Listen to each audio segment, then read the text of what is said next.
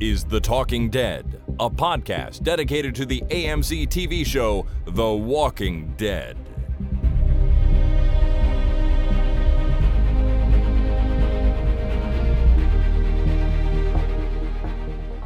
Hello, Internet. My name is Chris, My name is Jason. and this is The Talking Dead number 554, recorded on Monday, October the 11th, 2021. Welcome, everyone, to the show. So, Jason, the last time we recorded, it was mm-hmm. just as we were going into the Canadian Thanksgiving long weekend. Yes, sir. And here we are now recording just at the tail end of the Canadian Thanksgiving long weekend. So I think it's only fair for us to uh, give a short update on how the weekend went.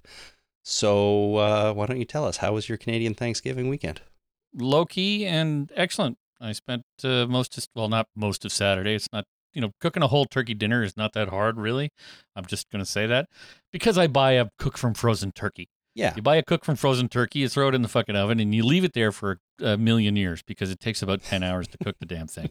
So I got up at six, put it on by six thirty, went back to bed, and then uh, we ate around five. So that's perfect. Which had gave me lots of time to cook the yams and the mashed potatoes and all the other good stuff. So yeah, it was uh, it was good. It was low key. Jasper didn't eat shit. He doesn't like turkey, doesn't like dressing, doesn't like mashed potatoes, doesn't like he basically ate bread for dinner. But what are you gonna do? What are you going to do? I'm glad you had a nice time. That seems like a long time to be cooking the turkey. Would you make like a 30 pounder or something? It was uh, seven point nine kilograms, so eight eight kilograms ish. And for some reason, my oven always takes forever to. Uh, I don't know what that is in pounds. You're gonna have to convert for me, but my oven always takes forever to cook anything. Uh, I don't know why that is, but it always takes about twenty percent longer to cook than uh, than any of the recipes call for. So it called for uh, seven and a half hours, Yeah. and I cooked it for about eight and a half. Okay, so eight kilogram turkey is like 17 and a half pounds. You cooked a 17 and a half pound bird for two people, basically? Yeah, We, leftovers, my friend. yeah, okay. We made a uh, 12, maybe 13 pound turkey for seven people and had plenty of leftovers. Oh yeah, no, I'm no. The the plan is to make uh turkey dinners and freeze them. For like, you the just next. put all, all the fixing. You just take the turkey dinner. We're gonna put everything together in the little pans, and we're just gonna throw them in the freezer and just uh, heat them up for an hour whenever you feel like having fucking Thanksgiving point two. it sounds like you're going to have 2.0. turkey dinners for the next 18 years. It won't last. I swear to God, it won't last. Jesus, man. We put our turkey in at uh, 2.30 in the afternoon, ate around 7, and it was great. And it was, was, it, fro- it wasn't frozen then, right? it was thawed. frozen. It was a frozen the hell turkey. do you do that? I don't know. I it, the oven just cooks it. I mean, right. yeah, it had to have been frozen. It was definitely frozen. Anyways, uh, how was your Thanksgiving? really, really great. We um, made a turkey. We were up north at a cottage with another family, and had had uh, the had the Thanksgiving weekend together. The weather was not amazing, but we made the best of it, and we had a great dinner. All the all the stuff that you mentioned, and really had a nice time. So here we are at the end. You know, late on Monday, everything goes back to normal. School and work tomorrow. And I'm not super looking forward to it. I'd rather just have another long weekend right back to back. Wouldn't that be nice? Sure, why not? Yeah, that would be something. Was it stuffed? No, Did it come with this? It was not stuffed, No. so it, it was a hollow. it, it was. We make the stuffing separately. I like Okay, it better that so way. no- yeah, this was a butterball stuffed turkey cooked from frozen. yeah. So uh, maybe that's the, and it was bigger, right? You said it was yours was only like a seven pound turkey or No, was? 12. 12, or 12, something. whatever. yeah. So no, we had five pounds on you, so it Yeah. took longer, and uh, because of the stuffed nature, that takes a lot longer for the heat to get to the core. Sure, I guess so. I still think that's a turkey too big for two and a half people or 2.1 well, people. two people because Jasper won't eat any of it. He's had uh, maybe a couple of ounces of turkey, and that's about it. Sure. At least he tried it. uh, he tried it. That was good. Good for him. He had to dip it in ketchup though. Jesus. Oh, good lord. Let's. Let, I'm gonna edit that out. That just make that makes up, upsets me. Anyways, I'm glad your Thanksgiving was great. Ours was good too. Uh, I hope everyone out there had a great Thanksgiving. And now it's back to real life. Here we go again. Yep. Speaking of real life, we of course are here to talk about the mid-season finale of uh, The Walking Dead season 11. It's episode number eight. And I'm going to let a couple of listeners tell you what it was called. So Sure. let's get going. All right, love. I'm just off out. I'm just gonna pop and get some blood. I'm just going for blood. Can you get some milk? No, I really need some blood. For blood, blah blah, blah blah. Thank you very much, Daniel in Worcester, England, and Val in Frenchtown, New Jersey, where she says that there's no nothing actually French there. That's okay. Yeah, of course it's all right. And and can I just say Daniel's title read there it just gave me a Monty Python vibe a little bit when he did the uh, the female voice. I couldn't help but think of um, uh, Terry Jones, the guy who always played Mhm. the women in in Monty Python. So thank you, Daniel, for that. It was nice. I used to be a huge Monty Python fan. Still are probably. I still still am, I guess. I just haven't you know I haven't put on any of that in a long time, but uh, it comes from my wife mostly. She was a massive fan of it, and I I learned to like it once uh, we got together, and she made me watch all the movies and Flying Circus and that kind of stuff. Good man. I, my gateway into uh, Monty Python was Terry Gilliam. Uh, I watched, Right. uh, you know, Time Bandits and Brazil, and was like, "Hey, Terry Gilliam's pretty fucking awesome. Yep. Uh, I should check out that Monty Python thing." Yeah, yeah. I uh, I didn't see any of his stuff until later, until after I had experienced Monty Python. Uh, Brazil, I saw. You know, it's been a while now, but far you know far later after I saw the Monty Python first. So, yeah, good stuff. I met Terry Jones. My wife and I met Terry Jones once too, and she got a picture with him, and it uh, it was in it was predated digital cameras in everybody's pocket, so it was taken with an actual like point and shoot film camera, if that was a Holy shit, celluloid, the Yeah, whole thing. actual film, not really point and shoot, I guess, but an actual film camera. And we had to get it developed and all that stuff. And the nice thing is, it worked out beautifully. Like, of all the things that could go wrong, taking a photo in this darker sort of environment and stuff like that, it worked out amazingly. So she was really happy. And of course, uh, now he's dead. Uh, rest in peace. Is that when you went to see Spamalot? No, no, no. It was long before that. Spamalot was the Broadway show that we went and saw in the opening week, which was awesome. But this was a long time ago. It was uh it was at a Czech premiere of Holy Grail. Uh, it had never been Wow. shown over there before, and we knew the guy worked at who worked at the theater. They were premiering it, so we got an invite, and Terry Jones was there to celebrate it, do a Q and A, and then we met him in the bar after the movie. It was awesome. Yeah, Awesome. it was a great time. Alrighty, let's get back to Walking Dead, season 11, episode 8, For Blood. Jason, we begin with a zoom in on the wall at Meridian. The main group of Reapers are gathered up top. They're watching Maggie's zombie horde kind of mill around outside the wall there. And Pope asks Daryl if he's ever seen rotters do this kind of thing. Rotters is, of course, what they call them. Daryl says yes, he's seen this before, and he offers to lead the zombies out a couple of miles and then double back, which Yep. Pope thinks is a good idea. But instead of sending Daryl to do it, he sends one of his men, Wells, out to do it. hmm So we cut to a bit of a short time later. Wells is out there leading the way. He's going down a forest path, but suddenly some zombies come in from the direction he's going. So now he's partially surrounded, and of course he's all arrogant. He he thinks this is uh, this is easy and stuff like that, and he just wants to get back because he's getting hungry. He says, uh, he radios back, but he has to start fighting off these zombies.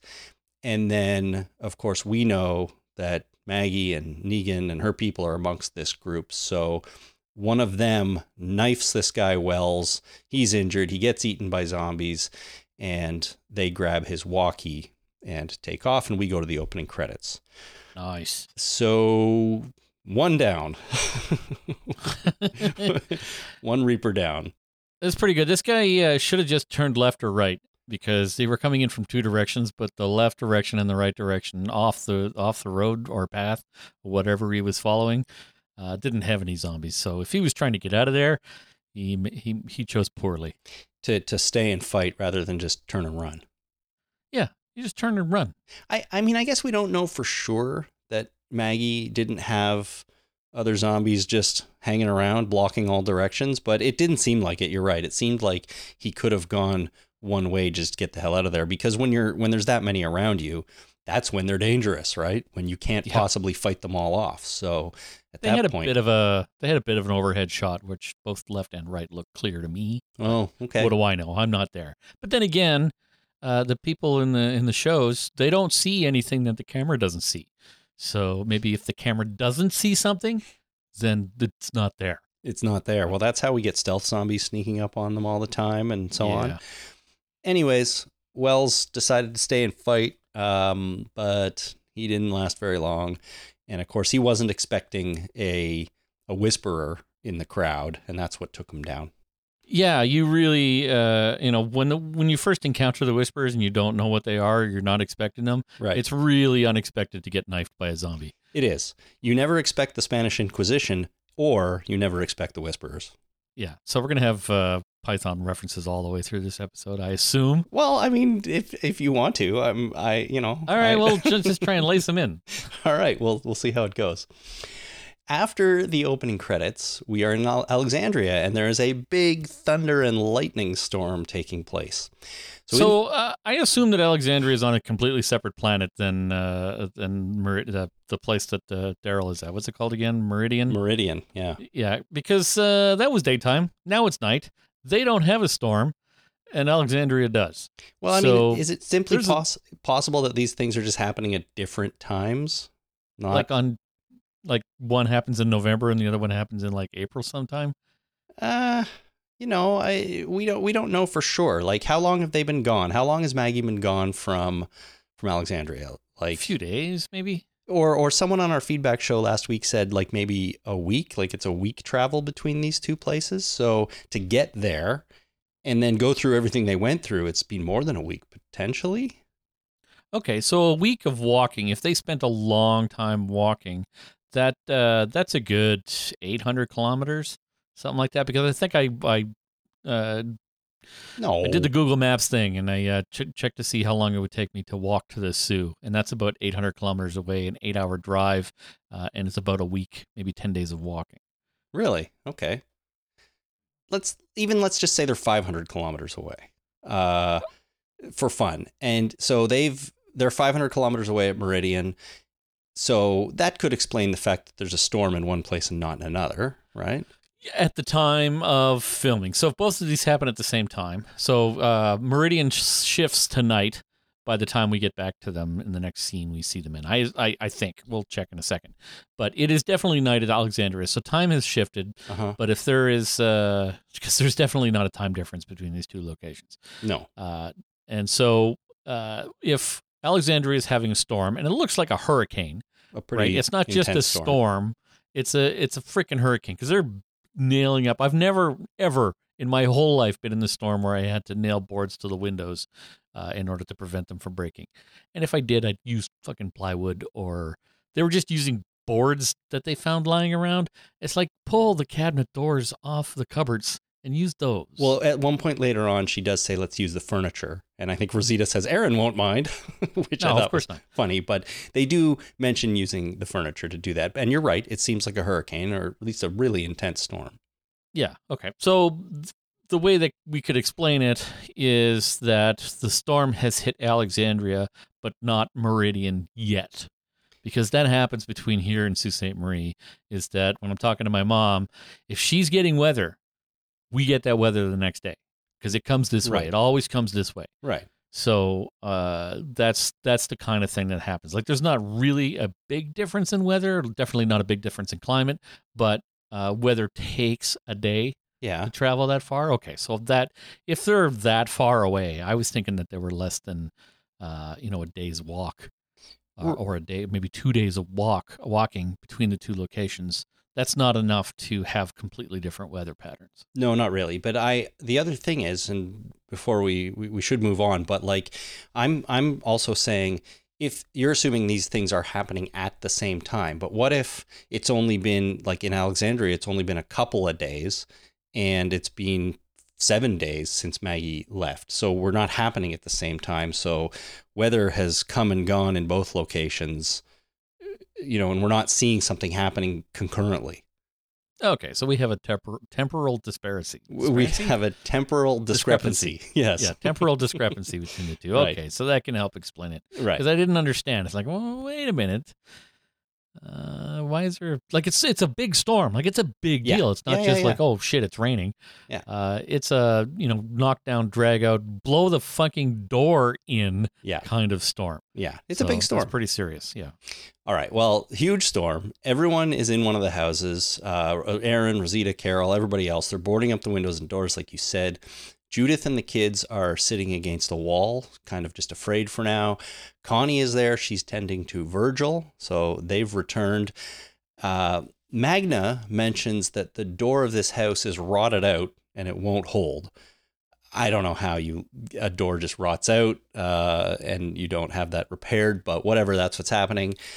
All of a sudden, a branch breaks a window and the door blows open, and suddenly the windmill is on fire. We see that happening, and they realize that pieces of the wall around Alexandria are, are blowing down the road, which means that there's a breach in the wall. So, like, all of this was communicated to us all at once in this one scene. The windmill's on fire, the wall has been breached, and the door that they're trying to hold closed is not going to last.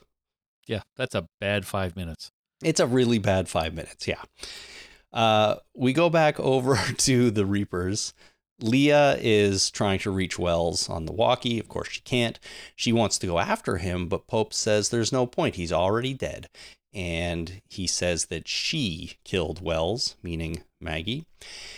Leah questions Pope for sending him out there, calling him family and stuff like that, uh, and knowing that the enemy was amongst those walkers. But Pope says God decided his fate. Um, but she counters that with, No, you did. You sent him out there, you stupid jerk. So the tension's ramped up a little bit, and Pope claims that Wells may have been a brother to Leah, but he was a son to him. So you can't really claim that I didn't, you know, do this without knowing what the consequences might be.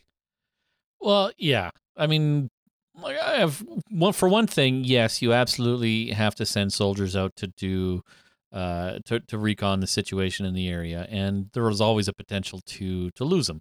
But then again, you never send somebody out by themselves. You Right. always send out a buddy, right? Just at the very least, if something's going down, uh, you have a better chance of somebody radioing back what the situation is before the shit hits the fan. Of course. So you always send a buddy. So he didn't do that, but that's fine.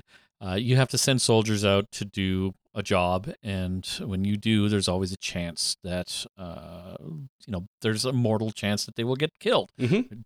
So that's one thing. The other thing is, uh, you know, don't just give up on the guy. It's like, why bother going out and having anybody else go take a look? He's dead, and like these are huge assumptions that he's making. It's like, oh, he, he radioed trouble, and then he's not radioing back, um, and he assumes not only is he dead, but that she killed him, meaning Maggie. It's like uh, I don't know if you could jump to those conclusions because uh, the easiest explanation for this is he got into a situation where he had his hand on the radio to his mouth and he had to deal with something, so he dropped the radio. And then he had to take three steps away from the radio, and then his only chance was to run. So maybe he just dropped the goddamn radio. Dropped it or So- broke it or whatever, right? There's a lot of reasons he couldn't radio back rather than he's dead already. Or he's busy still, yeah. right? Yeah. So uh, cut the guy a little slack. Uh, don't jump to these conclusions. I think it's rash, but you know we got to move the plot forward. So if we uh, don't make those assumptions, then we have to spin, our wheels uh, in order to move the plot forward. That uh, you know Pope knows he's dead and that Maggie did it, and somehow we have to explain that rather than him just fucking knowing it. Well, the fact that he he thinks Maggie did it is is the part that's really unbelievable. Because I don't think he knows that there are people amongst those walkers, right? I don't think that's a thing to him. Uh, he's just assuming that his enemy is out there, and that it's no coincidence that all these zombies showed up. Because he does at one point say. Uh, maybe a little bit later that they've figured out how to use the dead against the living. So it Mhm. seems like at this point, does he know that? I'm not sure. He knows it later, But if he knows it already, then he can, I guess, make the assumption that she, Maggie, and her people are amongst are amongst those zombies, and therefore it's likely that they killed Wells while he was out there. But I hear you. Like it's it's a lot of assumptions all at once, and on top of that, for a guy who's so supposed to be so into family and his people and stuff like that, he did seem to give up on him pretty fast. Yeah. Right. But at the same time, we need that because we need Leah to doubt him or start to doubt him in this episode, uh, or to see through his whole like divine intervention into everything and and and stuff like that. So we need Pope to make these like bad decisions or quick assumptions, I think, to have to inform Leah a little bit on what he's really like. Yeah. Which is And he can also the other bit of information he has is that zombies don't behave this way. They don't show up on your doorstep and then just fucking mill about in a circle for a while.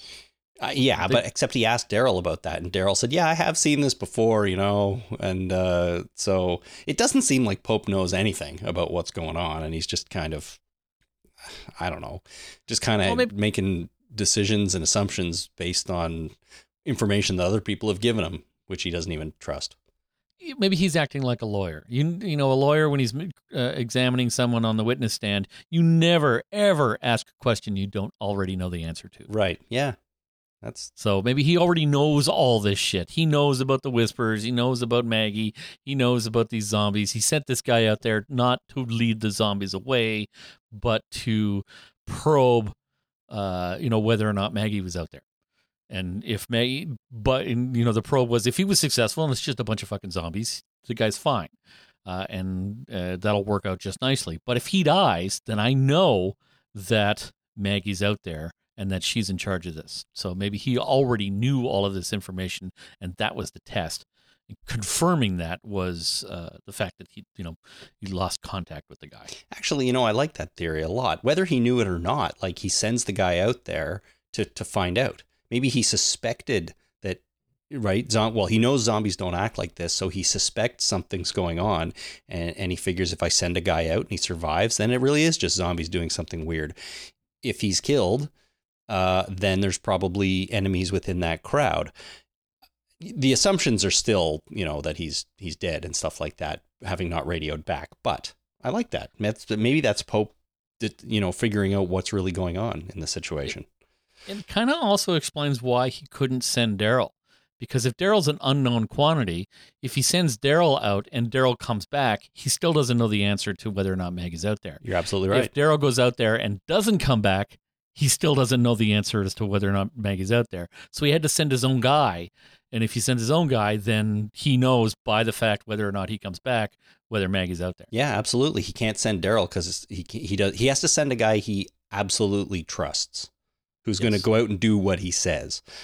All right, Yeah. good. I like this. All right. Okay. So I do too. I think uh, I I think we should uh, write this in the the book of canon and move on. Okay, very good. Speaking of moving on, we go back over to Alexandria. Of course, Aaron and everyone in the house are deciding what to do. They know they have a broken wall. They know they have a windmill on fire. So, Aaron, they decide that they're going to send out some groups to deal with these things. Aaron is taking a group to put out the fire.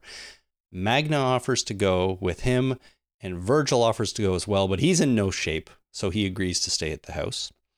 How's he going to put out the fire? You think Uh, I don't know. It's raining already. Um, pretty hard too. I pretty think- hard. Do you, do you think they're gonna? Uh, do you think that a couple of people throwing buckets of water on a flaming windmill will make any difference whatsoever? In, Uh, when in a torrential downpour? I really, I really don't think so. But luckily, we don't see any of them doing anything out there. They're just going out to do it. All right then. Good luck Yeah. to them. He does say fight the fire, so maybe that means like limit what it can burn uh, somehow. I don't know. Um, that means setting other stuff on fire because you set Yeah. you fight fire with fire, right? That's true. How, that's how it works. Okay, know, that's where that, that comes from. And yeah, you're right. So I don't know what they're gonna do. I mean, it it must have been hit by lightning and is now on fire. It's raining pretty hard. You'd think that would keep the fire at bay, but maybe not. Like a raging fire doesn't care about rain, right? So Yeah, it also doesn't care about two guys with buckets. exactly. Yeah. So I don't I don't know what they're gonna do, but they're going out there to do that. Virgil stays in the house. Carol is going to take a group to repair the wall, and Connie and Kelly are going to go with her. And Rosita is going to stay and be in charge of securing the house. So those are the three teams. Uh, they break up to go. Judith offers to go with Carol, but Carol tells her to stay and keep the kids safe. So they all head out on their way. Smart. Good stuff. Back with the Reapers. Powell, one of the Reapers, reports to Pope that the Rotters are gone. Uh, they are inside. Pope questions Daryl about Maggie. Daryl reiterates that he doesn't know much about her. And Pope wants to know why he keeps him around. And Daryl says, Well, you said God chose me. Which I thought was a good answer. Like, I don't know, man. You said God chose me. So then Pope tells him this story about a dog he once had. Uh, he rescued this dog. The dog was really untrusting. And sometimes Pope wasn't sure if the dog was going to lick his hand or bite it off. And Daryl says, You know, don't worry. I ain't going to lick you. Also, a good answer. It seems to amuse Pope. Um, but then he he says that the dog bit him, and it was one of the hardest things he ever had to do when he strangled the dog. Yeah. So he's a bad guy. We know that now because he strangles dogs. Right, he strangles a dog, even though the dog had just bit him. But uh, Leah speaks up now and says that Daryl's a good tracker. That's why we keep him around. Um, so he must know something about Maggie. So then Daryl comes up with a couple of things. He says she's a great shot, and suggest he suggests that maybe Maggie and her people are hiding in the trees. so all along, you know, in the previous episodes to this, we've had some really good examples of characters lying. Uh, this is not one of them, I don't think. I think this felt to me much more like Daryl coming up with something a little bit desperately in the moment to just move the conversation along because I feel like this is really stupid. Maybe they're hiding in the trees. We should uh, we should look up more when we're looking for them. Yeah, do not look around you. Always look up. Right. I don't know. So I thought this was kind of silly. It just felt like Daryl was reaching here for something. Yeah, I thought it was fine. I didn't think anything of it really. It was just like, ah, you know, they're in the trees. they're in the trees. Watch out for the trees. I don't know. Thought it was silly. Uh, but back out on the wall, the Reapers watch the zombies approach again. Pope is impressed. Here's where he says that she turned the dead against the living. So now he's realized that uh, they're being herded somehow or they're being used as a weapon. And as soon as he says this, mines start exploding as the zombies step on them. As they're approaching the walls of Meridian, they start blowing up. Daryl looks on worried, of course, that his friends are in the horde and will be blown up, and we go to a commercial break.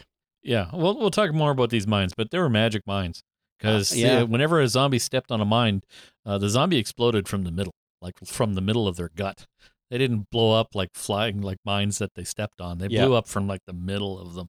So uh, I guess we won't talk about them anymore. But yeah, they were they were magic mines. They definitely were magic mines. Um, the other thing that occurred to me is it didn't seem like any of the Reapers had any awareness that these mines were there except for Pope. It seemed like a surprise to everybody. And I'm like, if you've got a group of people who are living in a compound like this and it's surrounded by mines, you might want to mention that so somebody doesn't come like riding back in and accidentally walks over one. Did did Yeah. that seem strange to you? And you put up signs. You put up signs saying minefield warning.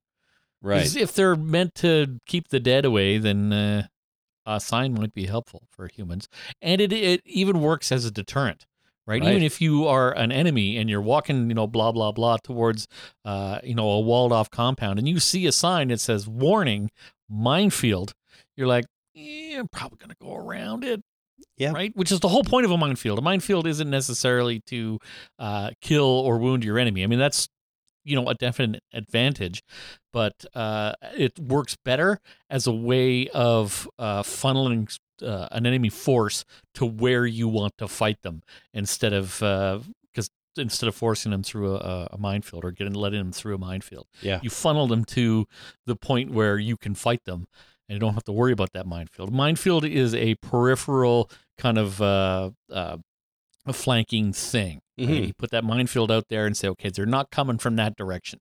So I don't have to uh, pay as much attention to that because the mines are handling that shit. Yep. I'm going to pay attention to this area right here where there is no minefield. So there's no downside to putting up a sign.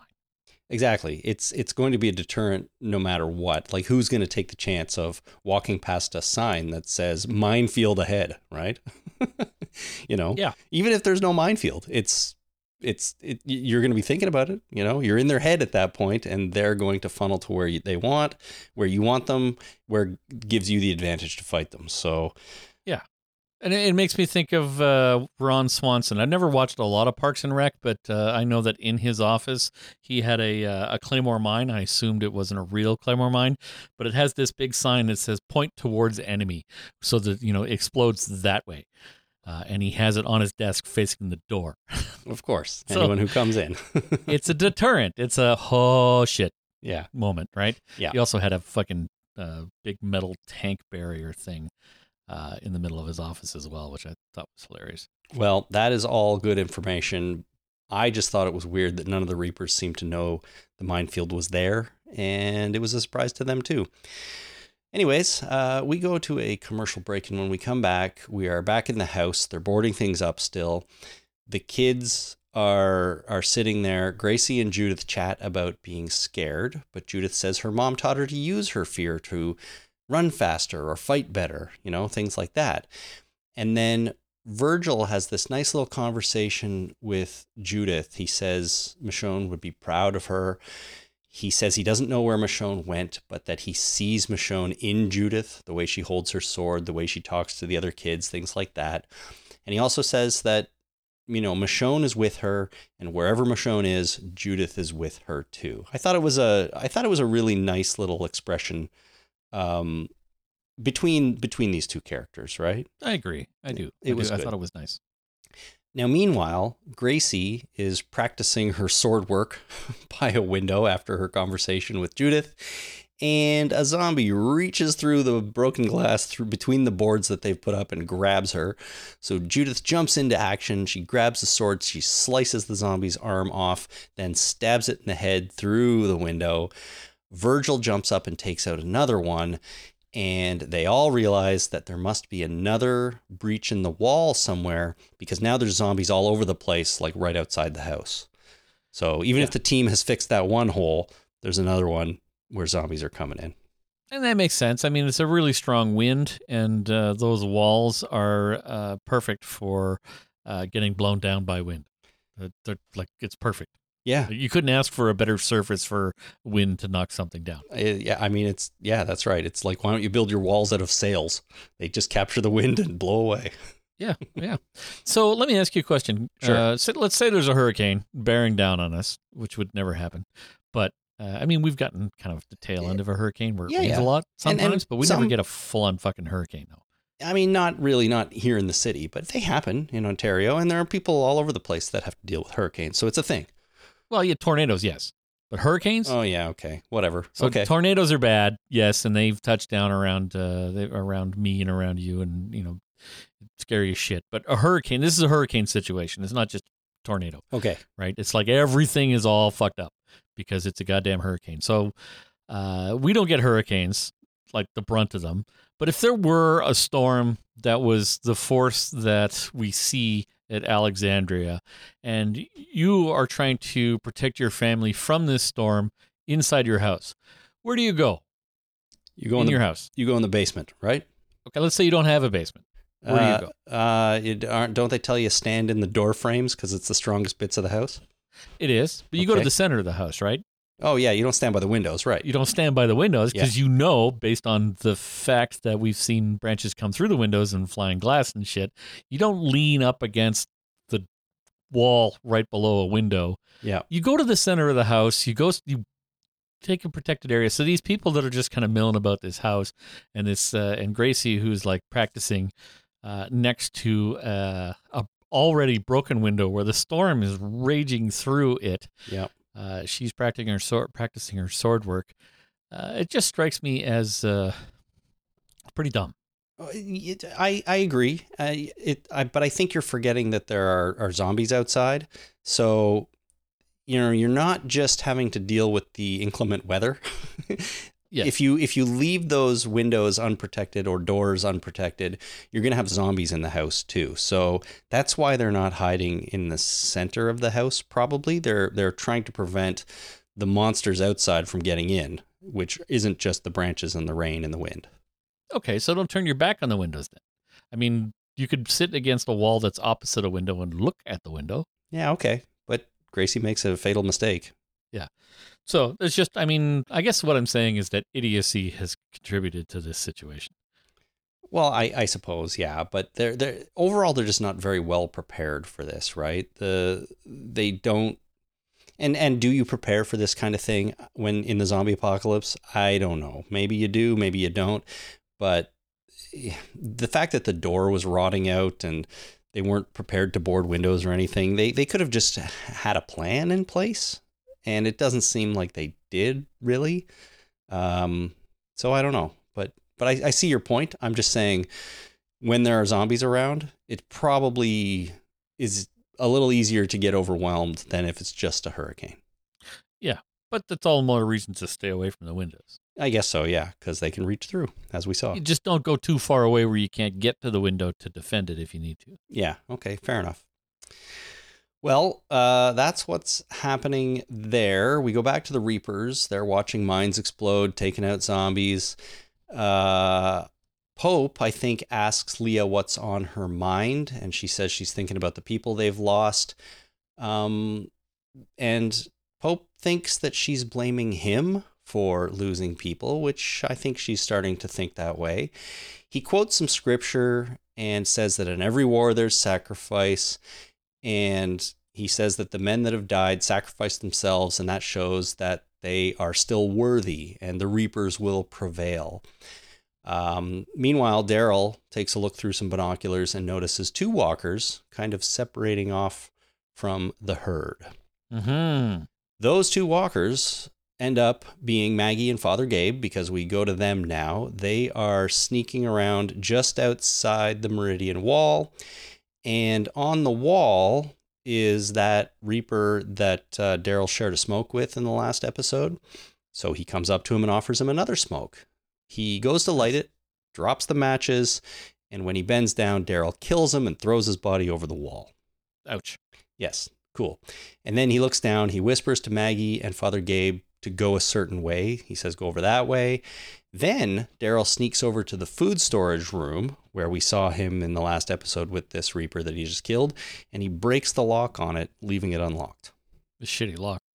Pretty shitty lock, but you know, it it broke easily and it needed to be opened. Yeah, it's like my stepfather always said locks are meant to keep honest people out. Exactly, exactly. So he breaks the lock off, and now it's unlocked for them. So walkers are still blowing up as they approach. Uh, Elijah gets hit with some shrapnel and is injured, although it doesn't seem that bad. And I think it's Negan, must be Negan, right, who helps him stumble away, kind of. Potentially. because if hard to tell. Well, if Maggie and, and Father Gabe are off somewhere else, Negan and Elijah must be together. Is there anybody else in this group? Your deductive reasoning is sound. Okay, very good. So that's what they're doing. Uh, Pope still watching the walkers. Leah and Daryl come back to where he is separately. She questions where Lee, where Daryl was, and then says that the Rotters are scattering. Pope says they need to secure the gate, and then he says to her, "Shaw, ready the hwacha. Hwacha. Now, uh, so we'll get to the hwacha in a second, but uh, when Daryl comes back, uh, Leah asks him where he went, and he went. Uh, he waved some uh, some crossbow bolts, saying, "I want to be ready," or Yeah. something like oh, that. Oh, that's right. That's right. So uh, that is a is a very smart thing, and I just wanted to uh, to reinforce that for our listeners. If you're doing something that you shouldn't be doing, uh, ready an excuse. Even if you don't use it, it's still worth the time and the effort to Yeah. uh, to have an excuse for what you were doing or what was going on. You know, that's also the mark of a, a, a good lying. This is a lying masterclass. This uh, this whole season. Well, except for that one bit, but you're right. Daryl's back into it here because it's a lot better of an answer than uh nothing. Yeah, I went know? for a smoke, or uh, you know, I I wanted a bologna sandwich, I mean, it's but you way, didn't have any bologna, so I ate some hand. It's way better than I went for a smoke because he could have just smoked there, but he needed to go get his bolts. And that makes perfect sense in the situation. The bologna sandwich, I don't know, but why not? For for me, it would be valid. I I do like my bologna. Yeah, I've heard that, yes. Now, ready the Hwacha. Daryl questions what that is, and Leah says it's how we're going to end this. So, uh, the Hwacha is spelled H W A C H A. Hwacha. Yeah, I had to turn on subtitles. I'm like, what did he say? And then I went back and I was like, nope, didn't catch it that time either. And went back and it's like, no, third time doesn't help. I'm gonna have to turn on subtitles. So I turned on the subtitles and uh, yep, Hwacha. They made that up. It's a word that I have. No, they didn't actually. It's a word that I had, have not heard before. But if you look it up, here is an excerpt from the Wikipedia page on the Hwacha. The Hwacha is a multiple rocket launcher and an organ gun of similar design, which were developed in 15th century Korea. The former variant fired one or two hundred rocket powered arrows, while the latter fired several dozen iron headed arrows or bolts out of gun barrels. So it's a thing. And oh, so organ. What they mean by organ is like a cranked organ, like you crank it like a like a Gatling gun. Yeah, like you so spin a wheel and it goes tick tick tick tick tick tick tick tick tick tick and then shoots the shoots the arrows. I guess so, yeah. So there's two different things that are called Hwacha, the multiple rocket launcher or an organ gun of similar design, it says. So eh, basically what we get on the roof of um, uh, of Meridian here and exactly what Father Gabe went to scout and turns out to be exactly what was under that green tarp that we spent so much time talking about last week. I agree with everything you said except for what Father Gabe went to scout. No, we know he went to scout it because he we saw that in his binoculars, and then when he goes back to Maggie, remember he says it's still there. One of the Yes. listeners pointed that out, and he was Yep. talking about this thing. But when he, we see Father Gabe, uh, we're going to get to it a little bit later, but he doesn't go for the Hwacha. He goes for something else, which he finds. Yes, we'll get to that, but that was part of their plan. I don't think he, the plan. I don't think it was the. Hwacha was the plan because uh, when at the end of the episode we'll get there as well. And I sorry to sorry to be jumping around like this, but uh, you know they're standing around with their fingers up their ass, uh, not in the middle of a uh, middle of the compound when none of the enemy is there. It's like oh they're pulling back. I wonder why why that is. So it's like well if you knew that fucking Hwacha was there, uh, why are you standing around, you moron? Okay, well, let's continue and and get to that point and, and figure out what's going on. For now, uh, Leah says that's how they're going to end this. We got walkers still blowing up all over the place. Now, Maggie and Gabe, remember their last interaction was with Daryl on the wall. He said, go this way. Now, Yep. suddenly they come out from hiding under some garbage, I guess. They separate. Father Gabe is going into the building, which is what you were referring to. Maggie says to him, uh, we do this, we get the food and go home. And she goes off in a different direction. And I'm like, thanks, Maggie. You, you needed to remind us that's what's going on. Like, we understand the mission, I think. Yeah, well, you don't uh, when you're doing stuff with your family, you don't give a, a random exposition dump uh, for what the plan is that everybody already knows. Okay, guys, we're going to cook a turkey, then we're going to eat it, and then we're going to watch The Meaning of Life. With Did you did you do that? no, but I'm just saying, like, if we were going to do that, I'd probably make sure everyone knows and, and say it out loud. Yeah, just in case there's cameras around, right? J- Just in case, right?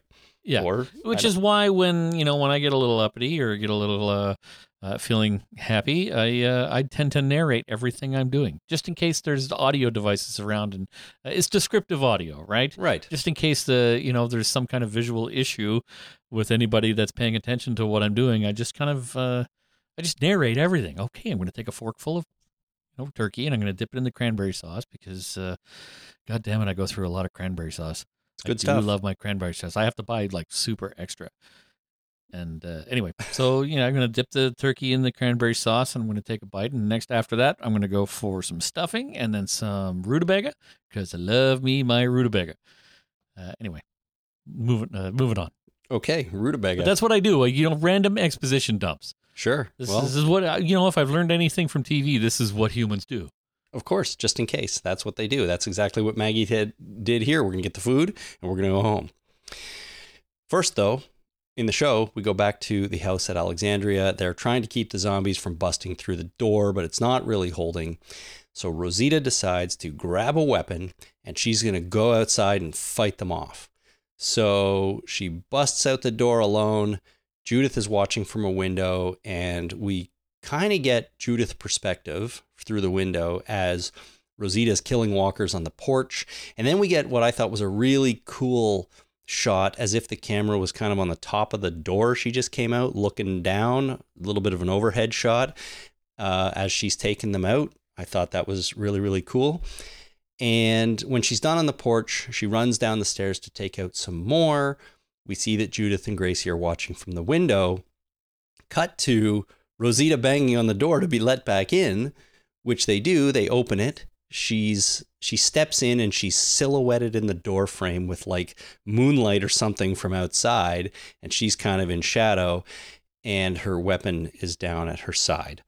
Yep. So I have two thoughts here. Number one is it felt a little bit like an awkward cut from her running down the stairs to being finished and ready to come back in the house. I wanted more because I was really enjoying watching her kick so much ass out there. And this weapon she was using was really, really cool too. Um, so I felt like that was a little bit awkward. And then when she's standing at the door silhouetted like that, did it remind you of anything?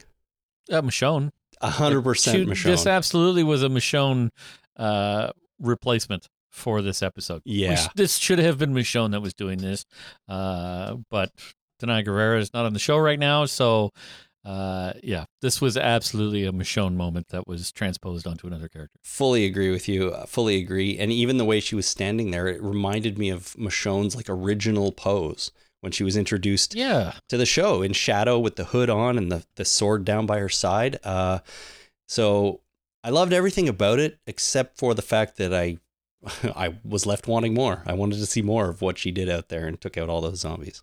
Yep. Otherwise, though, she looks exhausted and soaked, and she says, "You know what? Let's stay away from the windows." So now she's figured it out. finally. There you go. All right, so Father Gabe, he has made it into the Reaper's building. He moves moves through some empty halls. There's nobody around. He comes to a room with a closet and he pulls off a panel off the inside wall of this closet. He finds something in there, but we don't see what it is. So this is what I think that he was scouting out for. Like this was, uh, you know, the we had two objectives uh, for this raid on uh, on Meridian. One was to get the food, and the second one was to get what Father Gabe is getting out of that closet. I don't think the Hwacha was the plan. But how could he scout? How could he know from looking at Meridian through binoculars from the forest that, let's just say, it's a rifle that's in there? How did he? How could he know it's still there from outside? I think he was making a joke. I think it was the, you know, uh, how was the scouting on on Meridian? It's still there.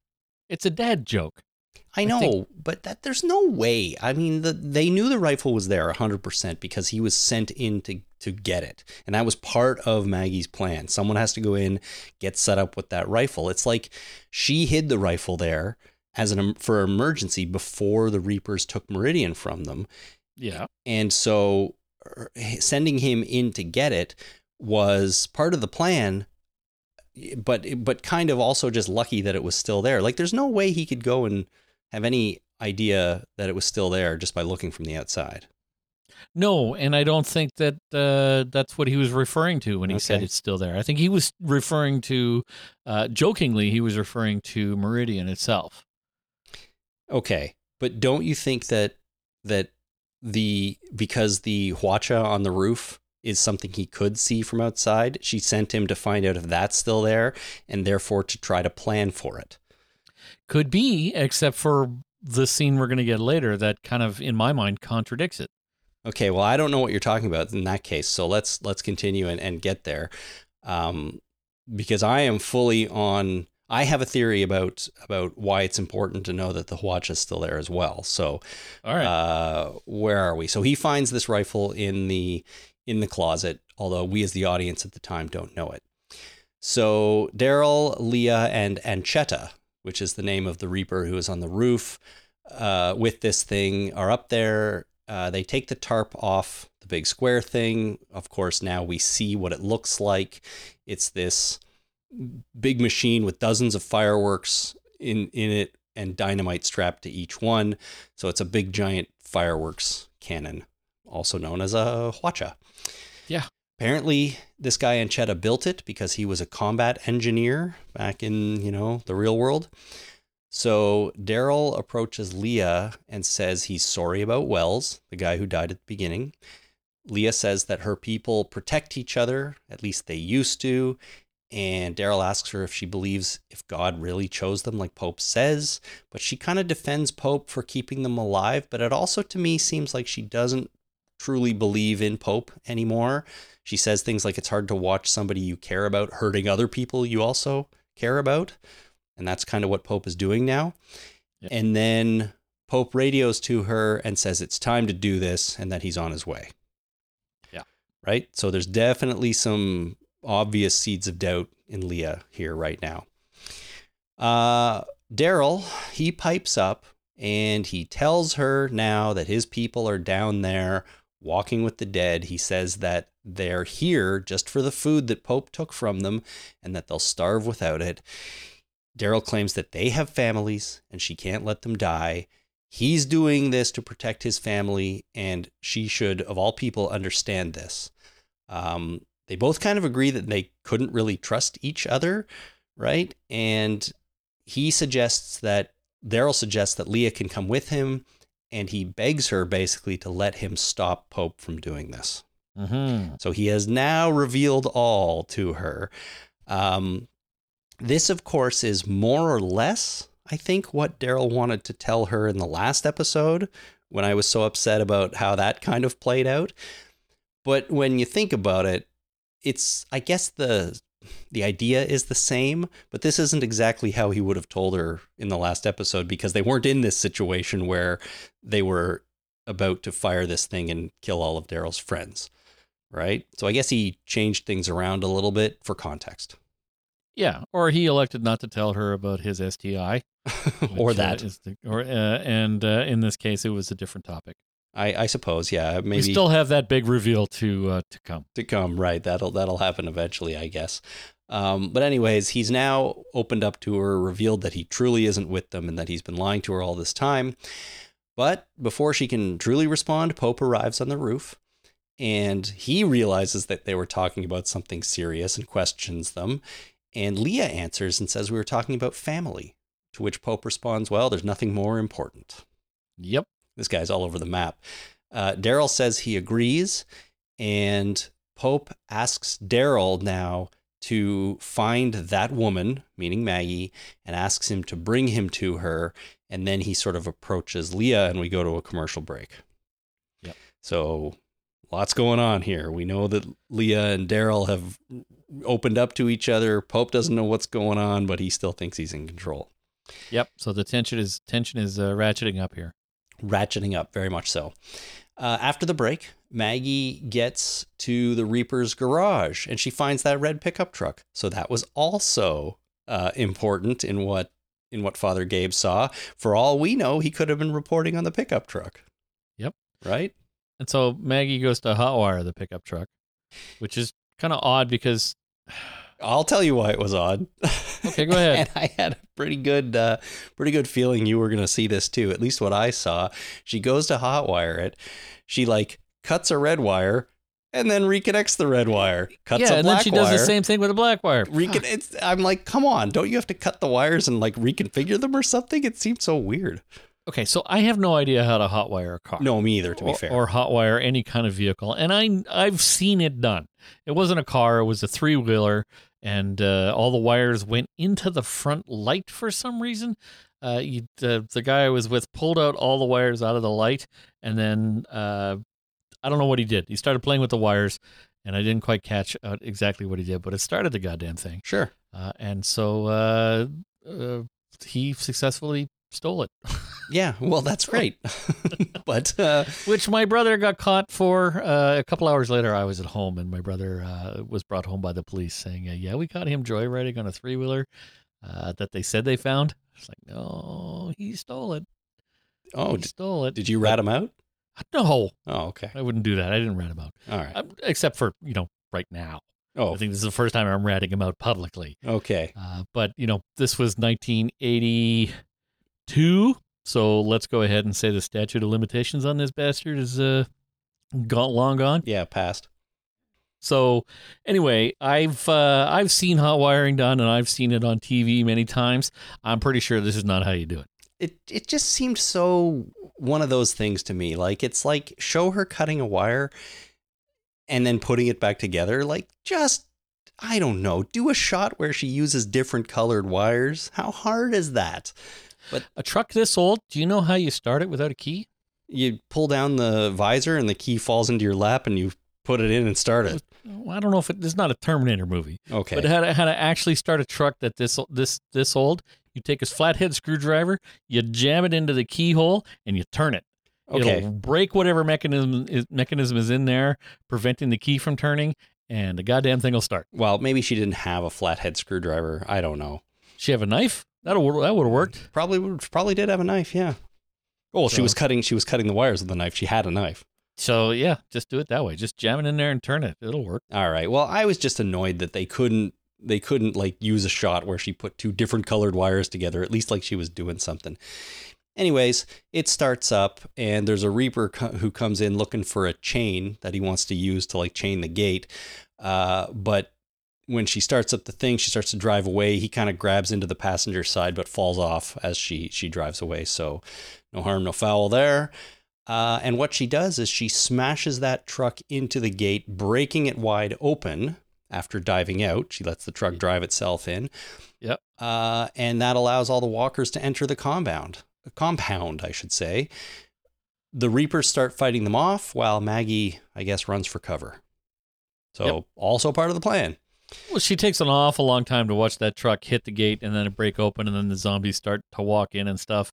And then she makes sure that the plan works and then she decides to get up and haul ass. Well, you got to make sure your plan She should have been hauling ass from the get go. I Like, guess there was a good 10, 15 seconds between when she stopped rolling on the ground and before she got up and started running away. It's like that. You know, you don't have to watch your handiwork. No, uh, you don't. Fruition. You just, you know, you get up and you go. But hey, it worked, man. She busted open that gate, and now there's zombies coming into the compound. So, Pope is up on the roof. He sees what's going on, and he orders Anchetta, his man, to aim into the courtyard and fire. So, he's firing essentially on his own people, even though the zombies are there. Now, Leah questions him, and Pope says that God will protect their people. Leah doesn't want to kill her own people, and Pope screams that the Lord speaks through him, and then Anchetta lights the fuse. Uh, so this is like the final straw, right? For Leah, she's like, this guy is is putting us all in danger. He's not acting rationally. He's going to kill all of us because he has no other option. So this is the moment when Daryl takes out his knives to go after Pope, but Leah does the same thing, and she stabs Pope in the neck. Uh, and Daryl throws one of his knives at Anchetta um, to kill him before cutting the fuse and stopping the uh, the thing from firing. So, did you think Pope was going to survive after getting stabbed in the neck? No, I didn't. I, I Me thought neither. I thought he was dead.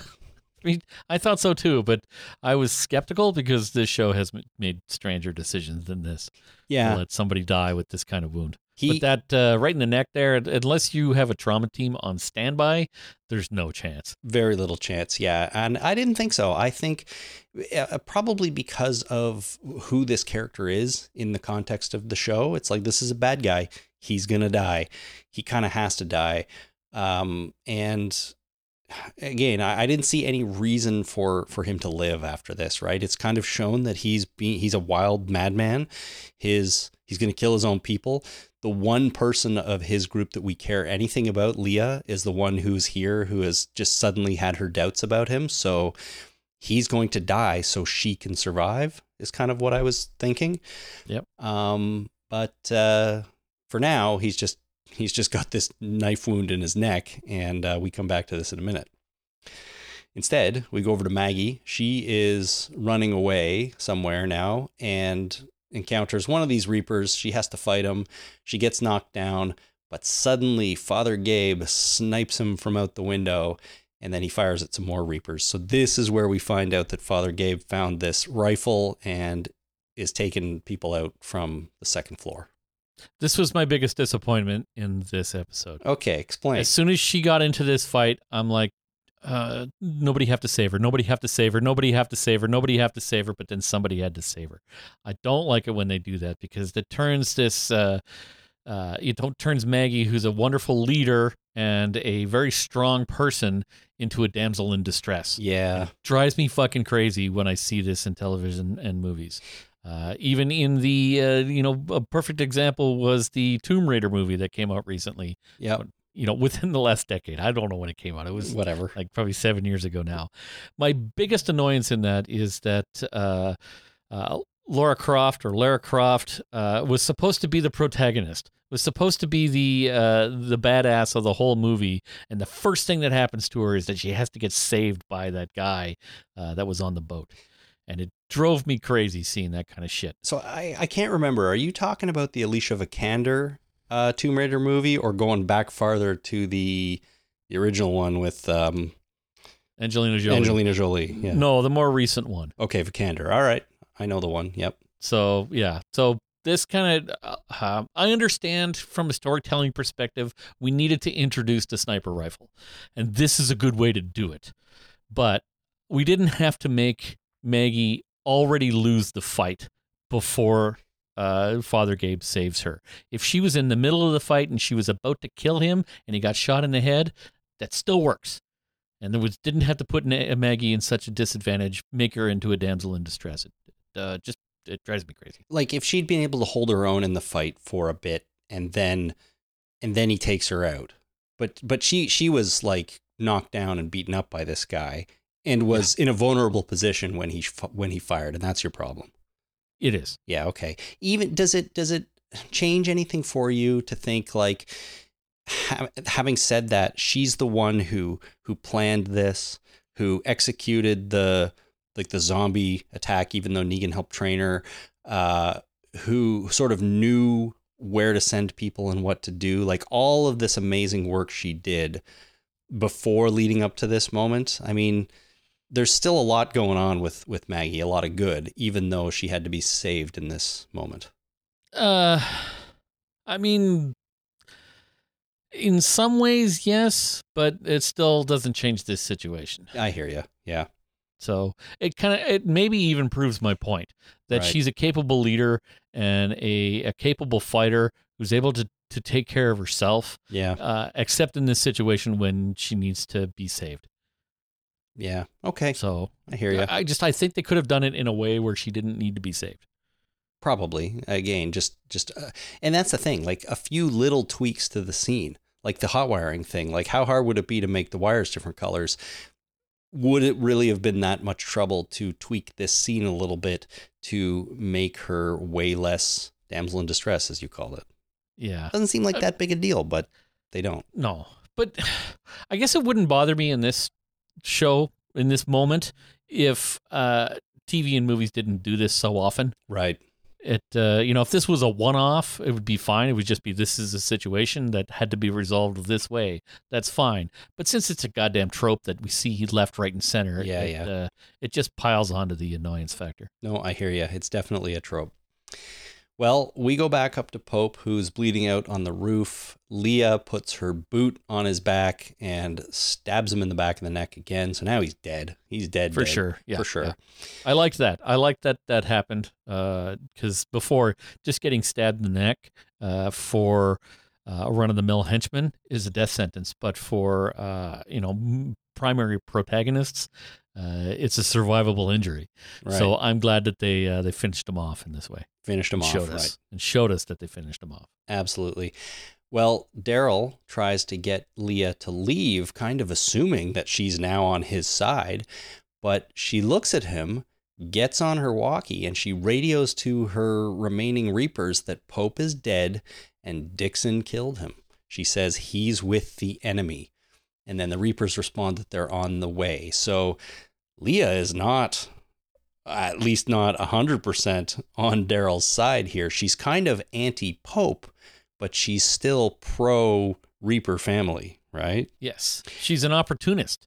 She and we've seen that before. I think this fits right in with her character. Uh huh. Like when uh, she was taking the opportunity to say "Follow my lead" to Daryl, then they set the whole place on fire, and she was the damsel in distress that needed to be saved in that situation. That's But true. then once Daryl saved her and they were both out of the uh, out of danger, she sided with uh, uh, with the Reapers at that point. Yep. Like she's absolutely taking whatever situation she's in and twisting it to her advantage. What she saw in this situation was, I don't agree with you. I'm taking over.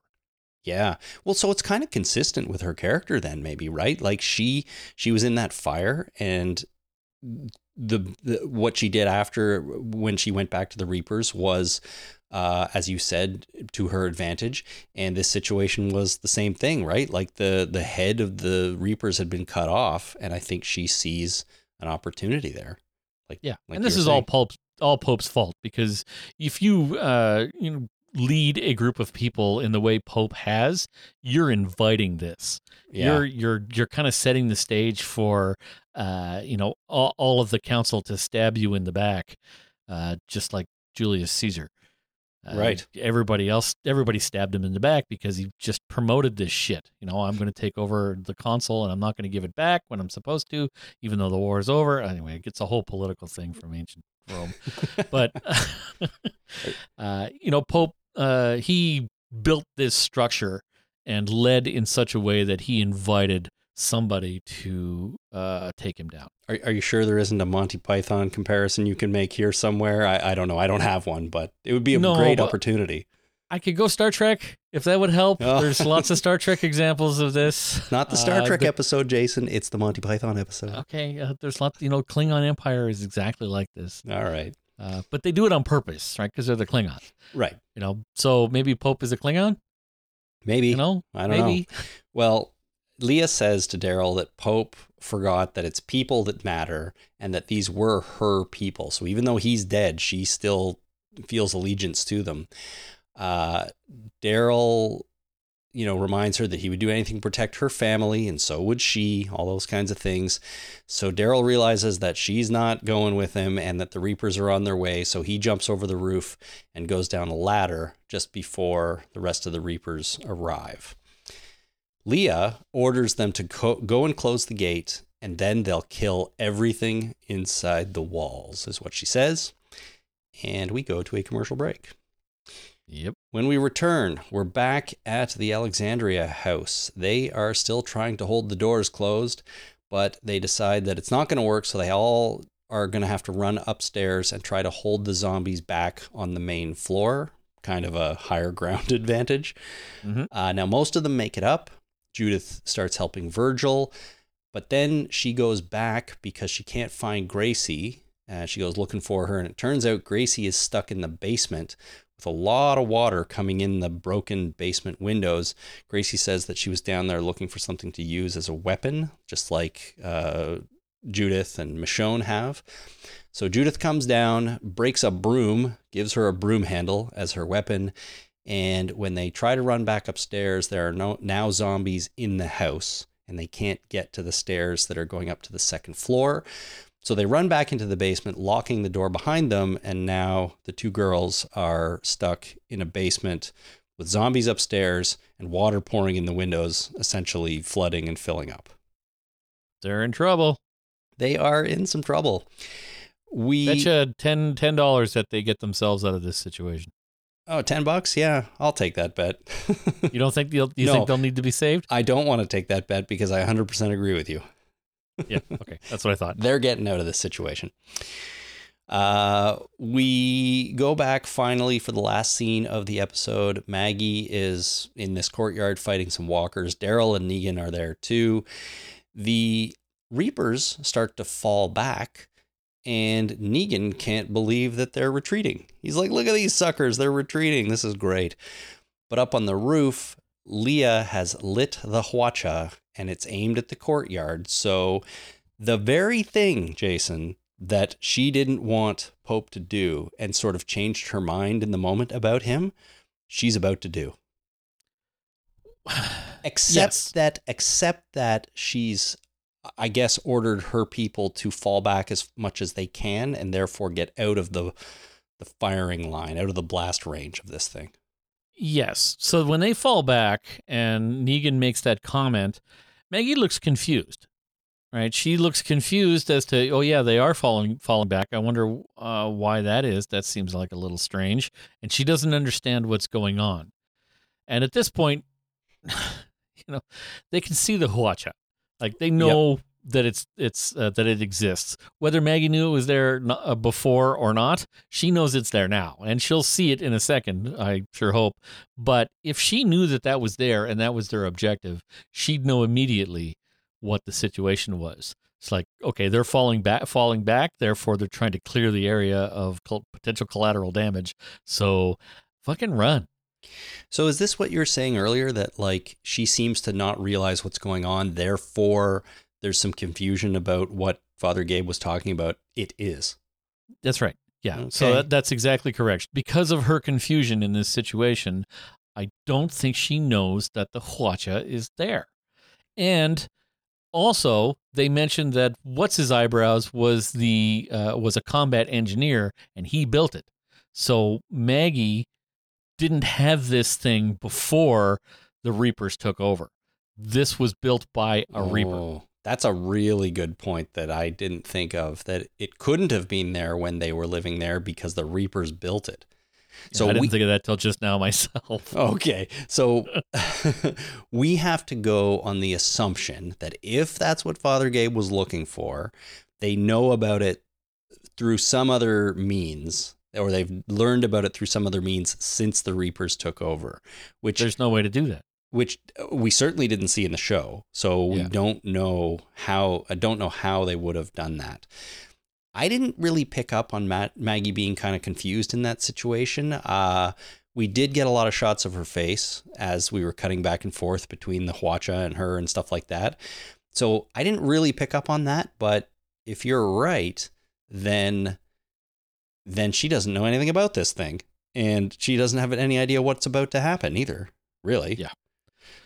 Yeah. Interesting. Very, very interesting. Well, what happens is it's now lit. It starts firing these dynamite arrows down at the courtyard and or straight at the camera, which is we're getting the courtyard view. Maggie and Negan, at least, are apparently right in this blast zone, and the episode ends. So we don't Yep. see what happens. But I am way less convinced now that uh, this is all going perfectly to plan for Maggie and the gang. Yeah, and this Hwacha thing is uh these are these are rockets essentially. So they're not missiles. They're not guided in any way. They're just fired and and, you know spray and pray kind of weapon. They're fireworks, is what I what I can tell. They're like fireworks that would normally shoot straight up and explode, but they're they have uh, it looks like a stick of dynamite attached to each one. Yeah. So I think that this is meant to be a short range weapon that is meant to point towards the courtyard if the courtyard is overrun.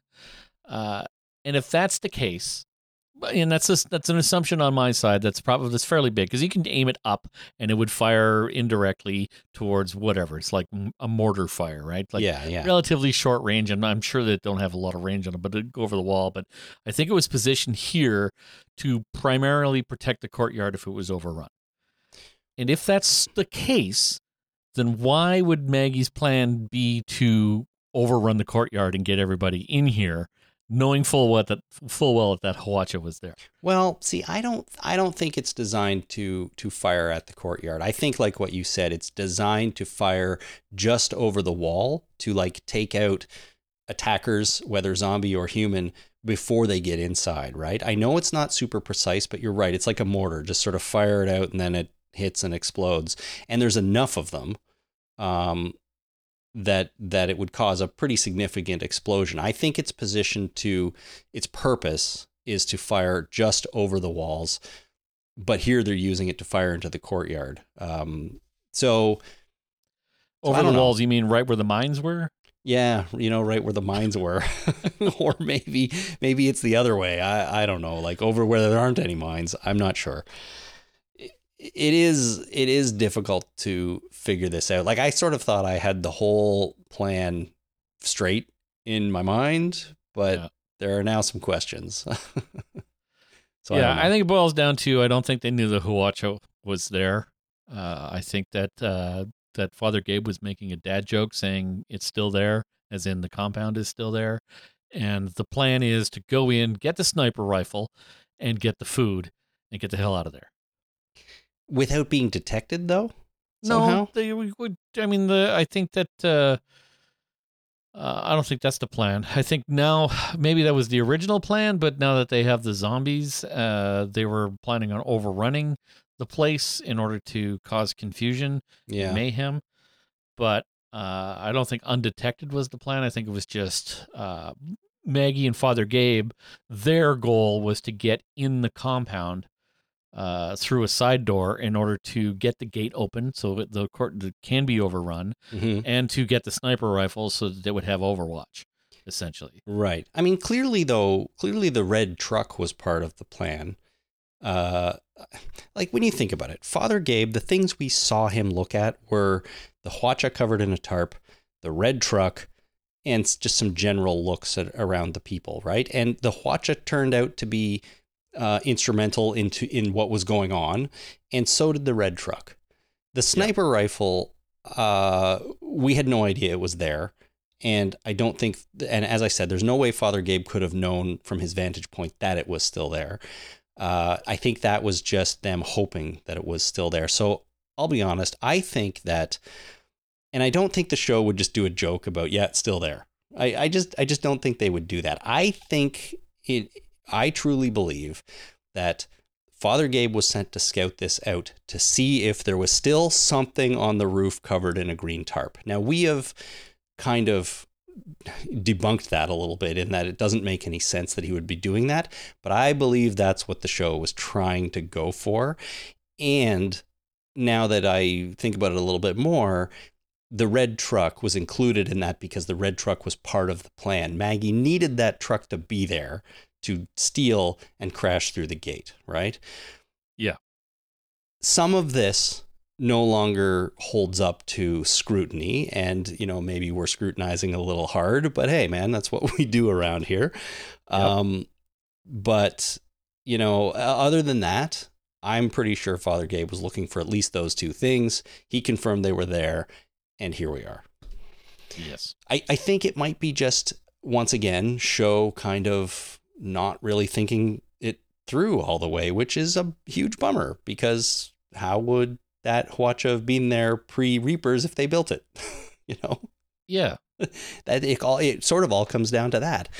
Uh, and if it was, or if it wasn't, how did our characters know that it was there? If they had set that up somehow, then we wouldn't have this problem. But I don't believe they did, unless I'm missing something.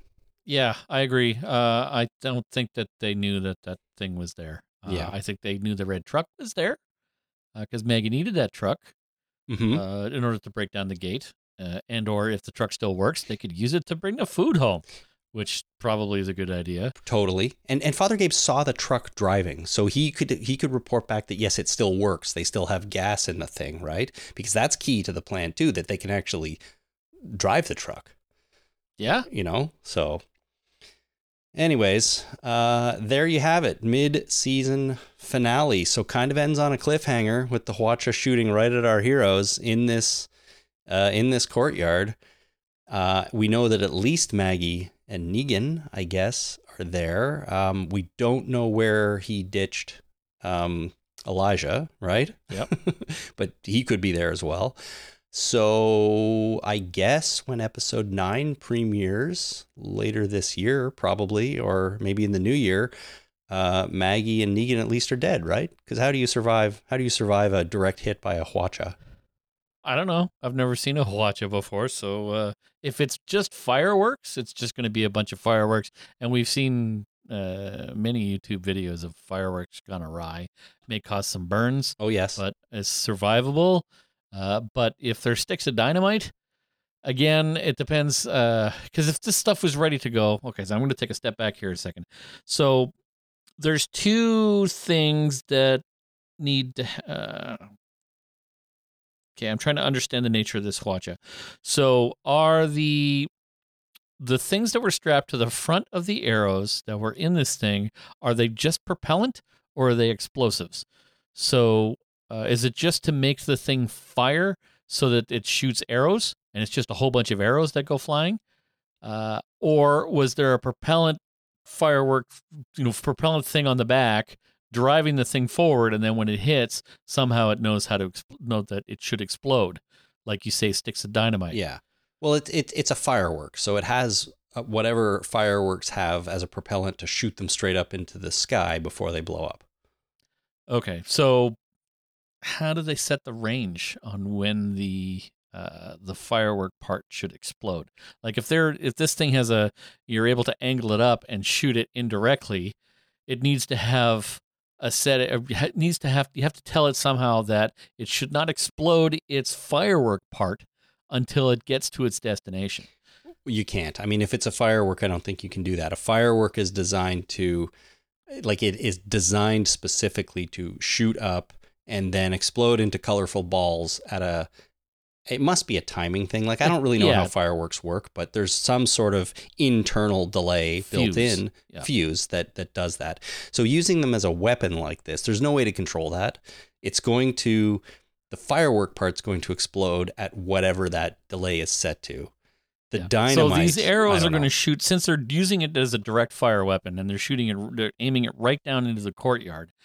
Uh, these things are fi- going to fire, hit the ground, bounce all over the place, sit there for like five seconds, and then explode. Correct. At least the fireworks part. Yeah. Yeah, but they also work as direct arrows, right? So if you get hit with the thing, Oh yeah. you're going to be you're going to be a walking bomb at that point. I would think so. Yeah. Or the And- zombies will be. or the zombies for sure will be. That's right. The dynamite part to it, though, I mean, the dynamite needs a way to explode too. And I, I just assume that when the firework part explodes, that's enough of a little bit of combustion that it's going to set the dynamite off. I, I mean, Yep, I'm not a dynamite expert, but I feel like that's in movie and TV land. I feel like that's good enough. You know? Yeah, and uh, you just have to be careful, like Arzt. Yeah. Don't handle it well. Be careful, but he wasn't careful enough. How did your girls? Uh, you've been watching Lost with your with your daughters. How did Yeah, they yeah. react to Arzt exploding? Um, they uh, that was a while ago. Now they were a little bit surprised. Yeah. Uh, I think they were a, a, in a way equally amused and also uh felt bad for him. Yeah, well, I mean, he was annoying, right? Which they had to establish so that we wouldn't feel too bad. Right, and they picked up on that. They're like, that guy is just annoying and and ridiculous. So we don't like that guy. And then he explodes, and they're like, oh, we didn't want him to explode, you know. so, anyways, And then Hurley says, uh, "You got some Arzt on you." yeah, that's funny stuff. anyway, quick aside. That's it. Though. That's it. Okay. Well, um, anyways, uh, clearly I was joking when I said Negan and Maggie are going to are are dead because of this. They're going to find a way out of it somehow, but we aren't going to know what that is until I don't know whenever the show comes back, and we don't have a date on that yet. I'm afraid. Is it this year or is it going to be early next year? Or what are they doing? Well, normally they would go on hiatus for you know until the new year, Oh, right? so we're looking at February. Yeah, probably because they want to get through Christmas and the holidays, and uh, I don't know. The Super Bowl is usually in January or early February, right? They want to get past that, and then they start up again. Then, so But usually we start in mid October. we do. So we started a little bit earlier, right, in August. Uh, so th- maybe the break is going to be longer than usual. Yeah. I don't know, but but also don't forget we've got Fear and World Beyond happening. World Beyond's already happening, and Fear starts like in a week or two, maybe. So I mean, there's Walking Dead galore right now, Yeah. and if the means the main show is off for an extra month, which I feel like might be the case, because they're definitely not going to bring it back before the new year. But if they're if they move it up into January, maybe I, I just don't know.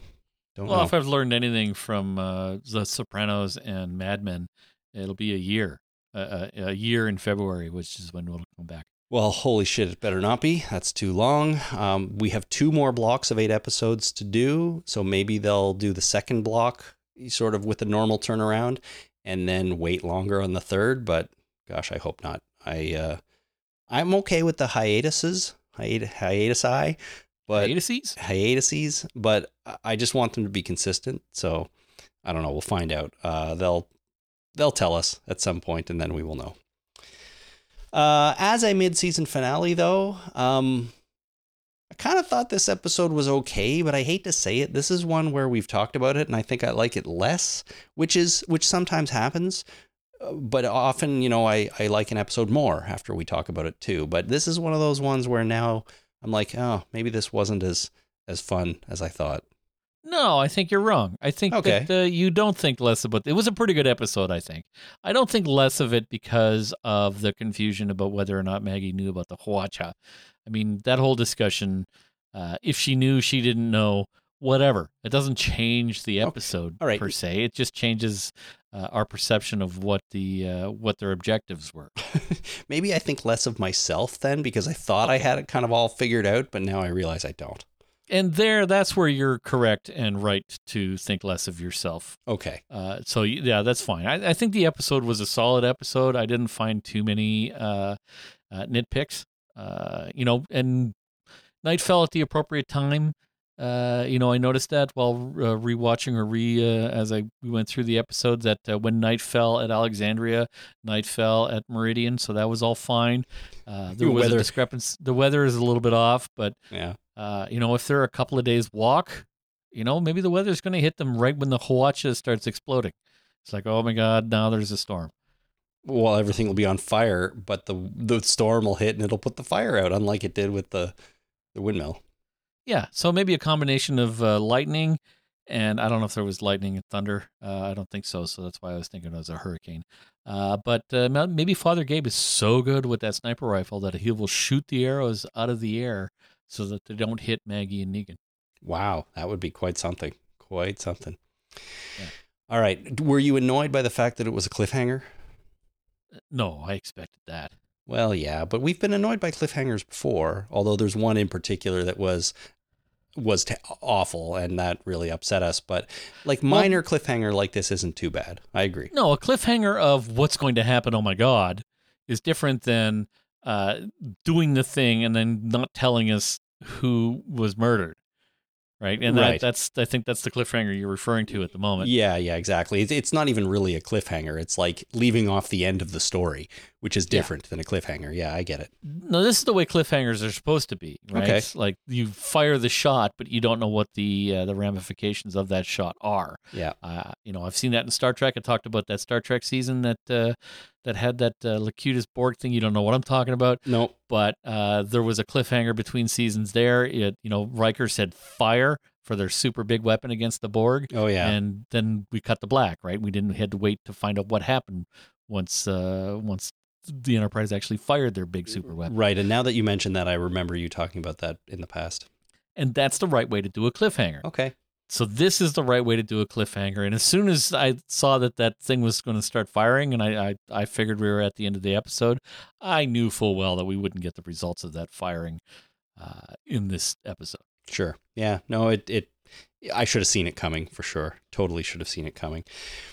All right. Well, that is it. That is our mid season finale of The Walking Dead season 11, episode number eight. We're going to have to tune in sometime in the new year to find out what happens next. Before we wrap things up tonight, Jason, of course, it is now time to thank some people for becoming patrons and, of course, reveal the lucky winner of our season eight prize to be sent out. So let's do that right now. Uh, our new patrons this week are Nikki C, Leaf or Leaf J, and Laura M. So thank you to the three of you for becoming patrons. We very, very much appreciate it. Uh, I also want to mention that I haven't heard back from last week's winner, which was Randall L. I emailed Randall, but uh, have not received a response yet. So Randall, if you're listening, please check your your email, maybe your junk folder. Hopefully, it didn't get in there, but you never know. Uh, I do need your response and address to send out the prize from last week. So uh, Randall L, check your email, please. uh, all right, this week's prize, Jason. It is consists of two things. It consists of two things. The first thing is one of the original, the OG Talking Dead podcast T-shirts. Nice. So the hard to come by shirts that say The Talking Dead on the front. I don't have very many of them left, but one is going out this week, I hope. Also included is a set of Walking Dead greeting cards. So you will receive these, you know, ahead of the holidays. And if you want, you can use them to wish your friends and family happy holidays or whatever this holiday season. So Happy Apocalypse Miss. happy apocalypse miss why not yeah uh, i wanted to do these here so they could get to someone before the holiday season kicks in give someone lots of time so that is the prize an original walking dead podcast t-shirt and the set of walking dead greeting cards Super. so it is everybody's favorite time of the show now jason where you reach into some sort of vessel and pull out this week's winner Yeah, this one I, I I wanted to keep it simple. So what I did was I took all the uh, the uh, the patrons and I wrote their names on little slips of paper, and then uh, luckily since it's Thanksgiving, I saved the uh, the turkey carcass Uh-huh. after it was completely carved, and instead of getting rid of that, I'm just going to use that as the container. So I have down here tucked under my arm is a uh, cooked carved up turkey carcass that is full of slips of paper. amazing I'm going to uh, reach in and I'm going to pull out the slip of paper. All right, that's pretty gross. I'm going to wipe some of this grease off. Uh, all right. Uh, oh, some stuffing. Mm.